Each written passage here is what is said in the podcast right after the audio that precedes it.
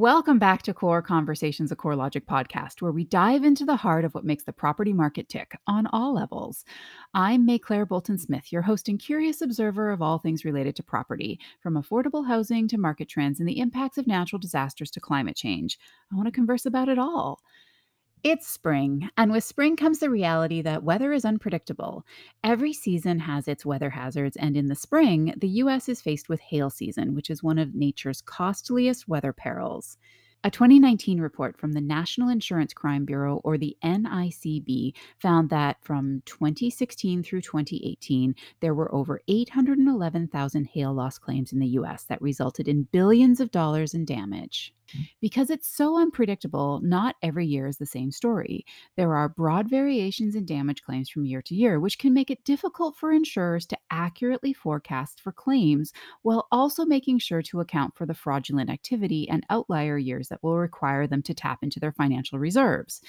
It can also make it challenging to accurately identify and track the core of these spring storms and understand the full impact of the damage that this falling ice can inflict.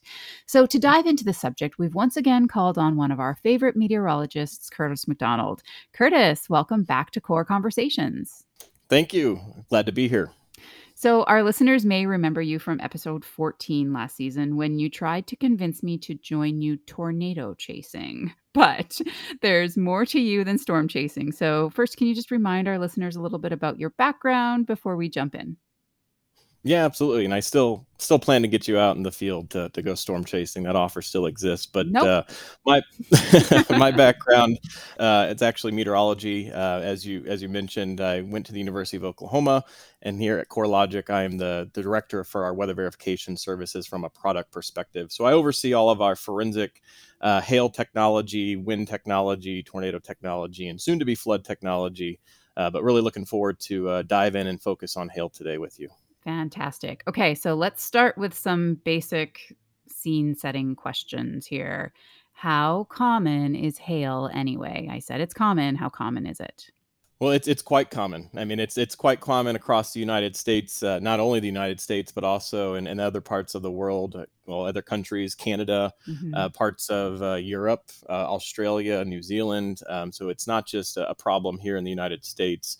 Um, hail can occur really any month of the year. Um, so it's not just tied to uh, a specific season, though we do typically see in the United States uh, between uh, April and June is, is our largest uh, time okay. to experience uh, the damage from from hailstorms. Okay, and we're right in the midst of that right now. So, mm. uh, ready for what is ahead of us. So, when we look at hail, I know you and I have chatted a little bit as well too, um, because you are this crazy storm chasing meteorologist. But 2012 really stands out as a year where hailstorms were particularly destructive. And I think if we look here in the U.S., in the Rio Grande Valley of Texas, where there were some freak hailstorms that eventually led to 30,000 residential insurance claims.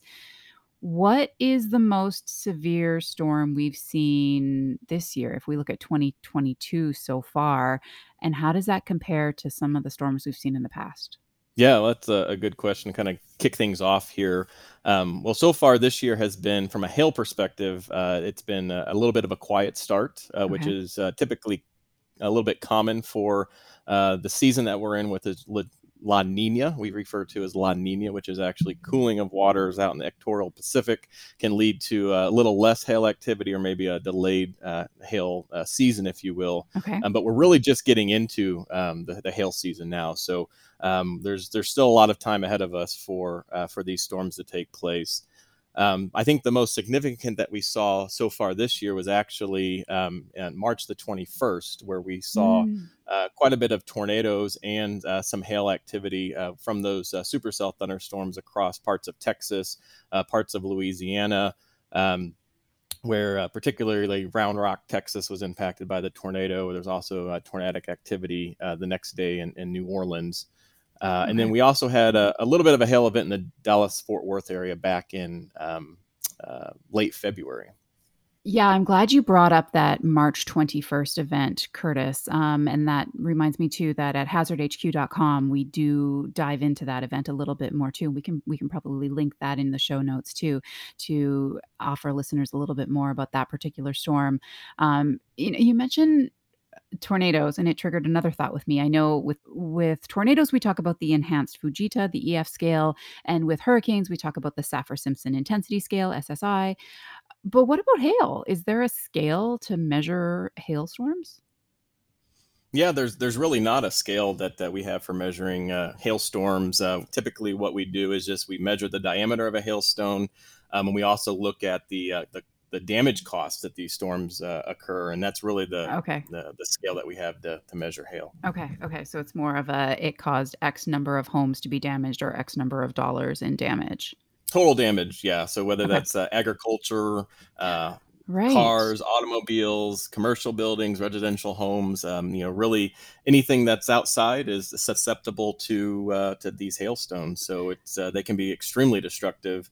Um, and they can range anywhere from you know just uh, very small pea-sized hail uh, as to as big as we've seen you know in the United States upwards of, of six plus inches. Um, personally, I've seen almost six-inch diameter hail, so it's uh, they can be extremely destructive, and uh, they really don't leave. They can leave uh, nothing uh, untouched, if you will. Wow, that that is just crazy to imagine 6 inches of falling ice, and and I'm glad you mentioned all of those different things that can get damaged as well too, because I think we often just think in terms of property, but the auto is huge with with hail claims, I know, and and the the crop damage as well, so thanks for pointing out those those, um, other industries that are susceptible to hail, so I'm I'm glad that you mentioned that as well too. Um, so yes, about a year ago. It was actually released in April of last year, and here we are, April of 2022, um, when we talked about your love of storm chasing in episode 14. Um, but I'm I'm curious when we look at weather reports historically, severe hail weather rarely elicits the same level of news and social media coverage that we get from tornadoes or hurricanes. But these chunks of ice, like six inches, that's huge that you just mentioned that can cause significant financial damage. So, why do you think the discrepancy exists? Why don't we get the same level of media attention from hail like we do from some of the other weather perils?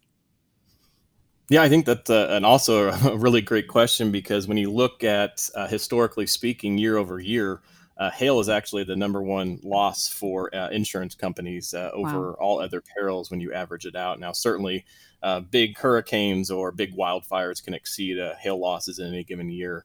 Um, but I think it's really tied to um, a lot of the times uh, the damage can go undetected, or it's it's not really uh, visible from um, like an aircraft or from like a helicopter where you have um, you know the news news Ah, choppers that provide these these level of of destruction after like a tornado or a hurricane for example so okay. yeah they're this really not uh, as easy to capture in in media Sure. No, that that definitely makes sense. Um, okay, something that we are going to talk about a lot on this podcast this year is climate change. And anytime we talk about anything related to weather, I need to bring it up. So, do you anticipate climate change will affect the severity and frequency of hailstorms in the future? I mean, we're already seeing hail being the most frequent peril. Are we going to get more of them and are they going to get more severe? Like, do you think we're going to get hailstorms bigger than six inches? Yeah, well, I think that's um, you know um, the million dollar question right now for the the scientific community in particular. Um, there's a lot of research going in just in general for uh, not only severe and convective storm perils like hail and tornadoes and, and straight line wind events, but hurricanes and wildfires and so forth. But uh, one thing that we may see uh, is an increase in the duration of the hail season uh, as the Ah, climate okay. starts to warm. So there could actually be an earlier start and a later end that could really uh, amount to an extra few weeks or even maybe a few months uh, that we really see peak uh, the peak season if you will um, and this could this extra time by itself could really increase the amount of hail from a, a climatological sense. For sure, yeah. um, from a also from an environmental perspective it, it's kind of more difficult to say. We we expect conditions you know to become more favorable for large hail but there's also so many conditions and how they interact with each other. Uh, it's really hard to say and how this ultimately may translate into uh, hailstorm frequency and severity. Uh, one thing that we do know is that as temperatures warm across the the globe um, the the atmosphere can actually hold more moisture. So that's one of the key components Okay. for severe and convective thunderstorms that produce these uh, these large hailstorms, um, in particular supercells. Um, but we also might see a potentially see a decrease in vertical wind shear or wind speeds aloft um, as we're not seeing as strong of, of gradients, temperature gradients uh, as you move up off the ground. So there's just a lot of different variables that sure. um, go into it's a very dynamic, obviously, supercell thunderstorms or thunderstorms in general. Um, and I and I, I see that we'll have um, continued to be a, a, lot of research over the years as we kind of learn and, and, try to project out uh, specific impacts to uh, climate change, uh, really on hail, tornadoes, uh, straight line winds, and, and, and other perils. Yeah, no, definitely really interesting. I know we often talk that seems like there's not a wildfire season anymore and we're just seeing wildfires year round and and to think that it's possible that that could happen with some of the meteorological perils as well too and we could see extending seasons for hail tornado severe convective storms even hurricane season is we're seeing hurricanes sure. earlier and early each year too so yeah that'll be really interesting to see I, I guess from if we look at this from an insurance perspective um, thinking about some of our listeners out there that may be in the insurance industry and knowing that you know hailstorms aren't aren't going anywhere and very likely could become more severe, more frequent, and seasons could be longer. One thing becomes important is being able to manage them. So, can you talk a little bit about why tracking the storms is so important, specifically from an insurance perspective? Yeah, absolutely. Uh, um, you know, these storms really can can roll in and they can wreak havoc from uh, multiple different states and in multiple different areas of the country uh, almost simultaneously. So, from a carrier perspective, it's really important to um, understand where these storms uh, could take place, um, you know, days in advance. Uh, to, to mm-hmm. allow them to start um, making uh, planning, um, you know, staging resources in certain areas, and then um, more importantly, once if the storms do come to fruition and the hail does actually fall, uh, an impact and cause damage to policyholders, um, it's really important to know the the number of customers that potentially were impacted. So leveraging uh, uh, forensic data is what we refer to yeah. uh, here at CoreLogic, and that's largely what I support. Again, in, in the intro, I talked about our forensic hail algorithm.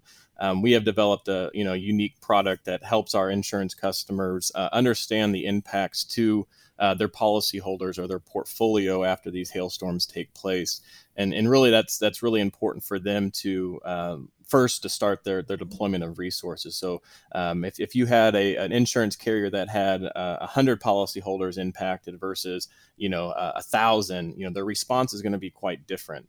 Uh, so it's really important to get that information as, as quickly and accurately as possible um, to, to, know mm-hmm. where they can start expecting the number of claims uh, for resource and their deployment of those adjusters into the field to um, start repairing the properties, getting people back to uh, normal following these destructive events. Yeah, I want to dive into that a little bit deeper because this forensic technology is is really important and I think, you know, many people when they think of meteorologists, they think that it's simply about forecasting, but we're not looking at forecasting here. We're really talking about forecasted data versus observed and verified what exactly did happen. So, can you talk a little bit deeper about that? You kind of touched on that, but a little bit more about why this data is so important for verifying claims and why why it really matters to insurers. Yeah, well, unfortunately, the day that age that we're in today, there's just a lot of data that exists, and and mm. I mean, there's there's good and bad there because um, you know, there's there's good data, there's and then there's not so good data, um, right. and it it's really comes down to uh, ultimately what that data or that uh, technology um, that data set was originally developed for. Uh, and we see uh, here in the United States, uh, given the, the federal government under uh, NOAA, which stands for the National Oceanic and Atmospheric Administration. Mm-hmm. Um, it's a large uh, federal organization that houses um, uh, things like the, the National Hurricane Center, the Storm Prediction Center, um, the uh, National Severe Storms Laboratory. So a lot of uh, federal agencies uh, and research goes into uh, forecasting um, because they're they're really focused on protecting life and property of U.S. citizens. So a lot of their uh, research models, technologies are really all in that forecasting space. Right. So how we can get better at predicting these events, how we can get better at warning these events. Um, and it really stops there. Um, right. They don't do a lot in the the forensic space. So once Got the it. events do take place, um, you know that's really where CoreLogic and the private sector is coming in and providing some of that information. Um, but if you look at, as I mentioned, there's a lot of data. Um, you know, you got to look at the the source of that data and what was it originally developed for. Um, and because the the forecasting data that's uh, that's developed by these federal agencies, it's all taxpayer funded. Uh, a lot of that, uh, those algorithms, those products get uh, made readily available in the public domain. Um, so we see a lot of different um, companies out there that are, le- are using forecasting data uh, for forensic analysis. And that's really problematic because when you really peel back all the layers and look at why that data was developed, again, it was for initially developed for forecasting purposes. Right. And specifically yeah. with hail, um, they're actually designed by nature to um, almost predict a worst case scenario. Oh, so, interesting. Yeah. So if, and it makes a lot of sense and it works really well for a forecasting application. Uh, so let's say I'm a, a, meteorologist at the National Weather Service, and, and I'm responsible for issuing severe thunderstorm warnings out ahead of these hailstorms in the Dallas Fort Worth metro. Um, I don't want to issue a severe thunderstorm warning for one inch diameter hail, and then all of a sudden Dallas Fort Worth is impacted by tennis ball size hail at two and a quarter, two and a half inches. Right. You know, I'd much rather have that information coming to me from this technology saying, you know, hail possible up to two and a half inches, and I put that warning out, and let's hope that it's smaller hail. Yeah. Um, so the problem is if you have data that was originally developed for forecasting and you try to use it in a forensic setting, saying this is what actually did happen, um, it's not going to work very well. So, in specifically like with hail in this use case that I just discussed, um, if you uh, use that data to try to uh, estimate the number of claims, for example, for an insurance carrier, yeah, um, you're going to typically have over exaggerated hail sizes. You're going to have over exaggerated hail paths. Uh, so it is really important to um, understand the data, the data quality, and really use a technology that was developed specifically for forensic analysis if that's what you're trying to accomplish. Yeah, I'm glad you pointed that out because it really comes down to the perspective of what what is the intent of data intended to be used for. And a lot of the National Weather Service or, or NOAA data that you talked about, their their priority is public safety. Their priority is keeping people safe. And that's why sometimes overestimating or over forecasting what may happen is important. And while that may not work from an insurance perspective and why the forensic data is so important, it, it's important to give people a heads up so that people can protect themselves to stay safe. Absolutely. Okay, so you, you just touched on a lot of this on why it's really important for insurers to have forensic data and, and really be a part to initiate their catastrophe response plan. But one thing with insurance claims that often comes up is fraudulent claims. So I just wanted to finish off today. Can we talk a little bit about how common is fraud when we look at hailstorms? Yeah, well, unfortunately, uh, with hail and just like other uh, insurance fraudulent claims like theft or vandalism, um, water damage, arson. You know, we do see see quite a bit of fraud, unfortunately, with with hail claims, and um, you know, I think it's it's yeah. multi fronts. Um, but uh, one of the things that, uh, especially now, it's it's more relevant with this the rising cost of of repairs, and and carriers are starting to uh, raise deductibles uh, as well as the um, actual cash value of like a roof, for example. Uh, so what it does is it takes into account the depreciation of your roof based on the age uh, um, and the quality of the roof. Um, which is called ACV. Actually, that just happened to, to me here in, in Oklahoma. My my deductible went from uh, one uh, up to a percent and a half. Uh, so you have these these rising deductible costs. You have the amount that these carriers are willing to, to pay out on the roof. I think um, you know starts to to to make this this fraud you know more common and and, and ultimately these fraudulent right. practices or these fraudulent claims that come in uh, make all of us suffer uh, it, it's forcing the carriers to start to raise their uh, their premiums starting to raise their deductibles um, so so really all of the okay. across the board you know everybody is ultimately suffering from from these uh, uh, you know whether it's the, the policyholder themselves or a contractor that might be um, manufacturing uh, damage or attempting uh, you know damage to to a roof, uh, mimicking uh, what we see with hail.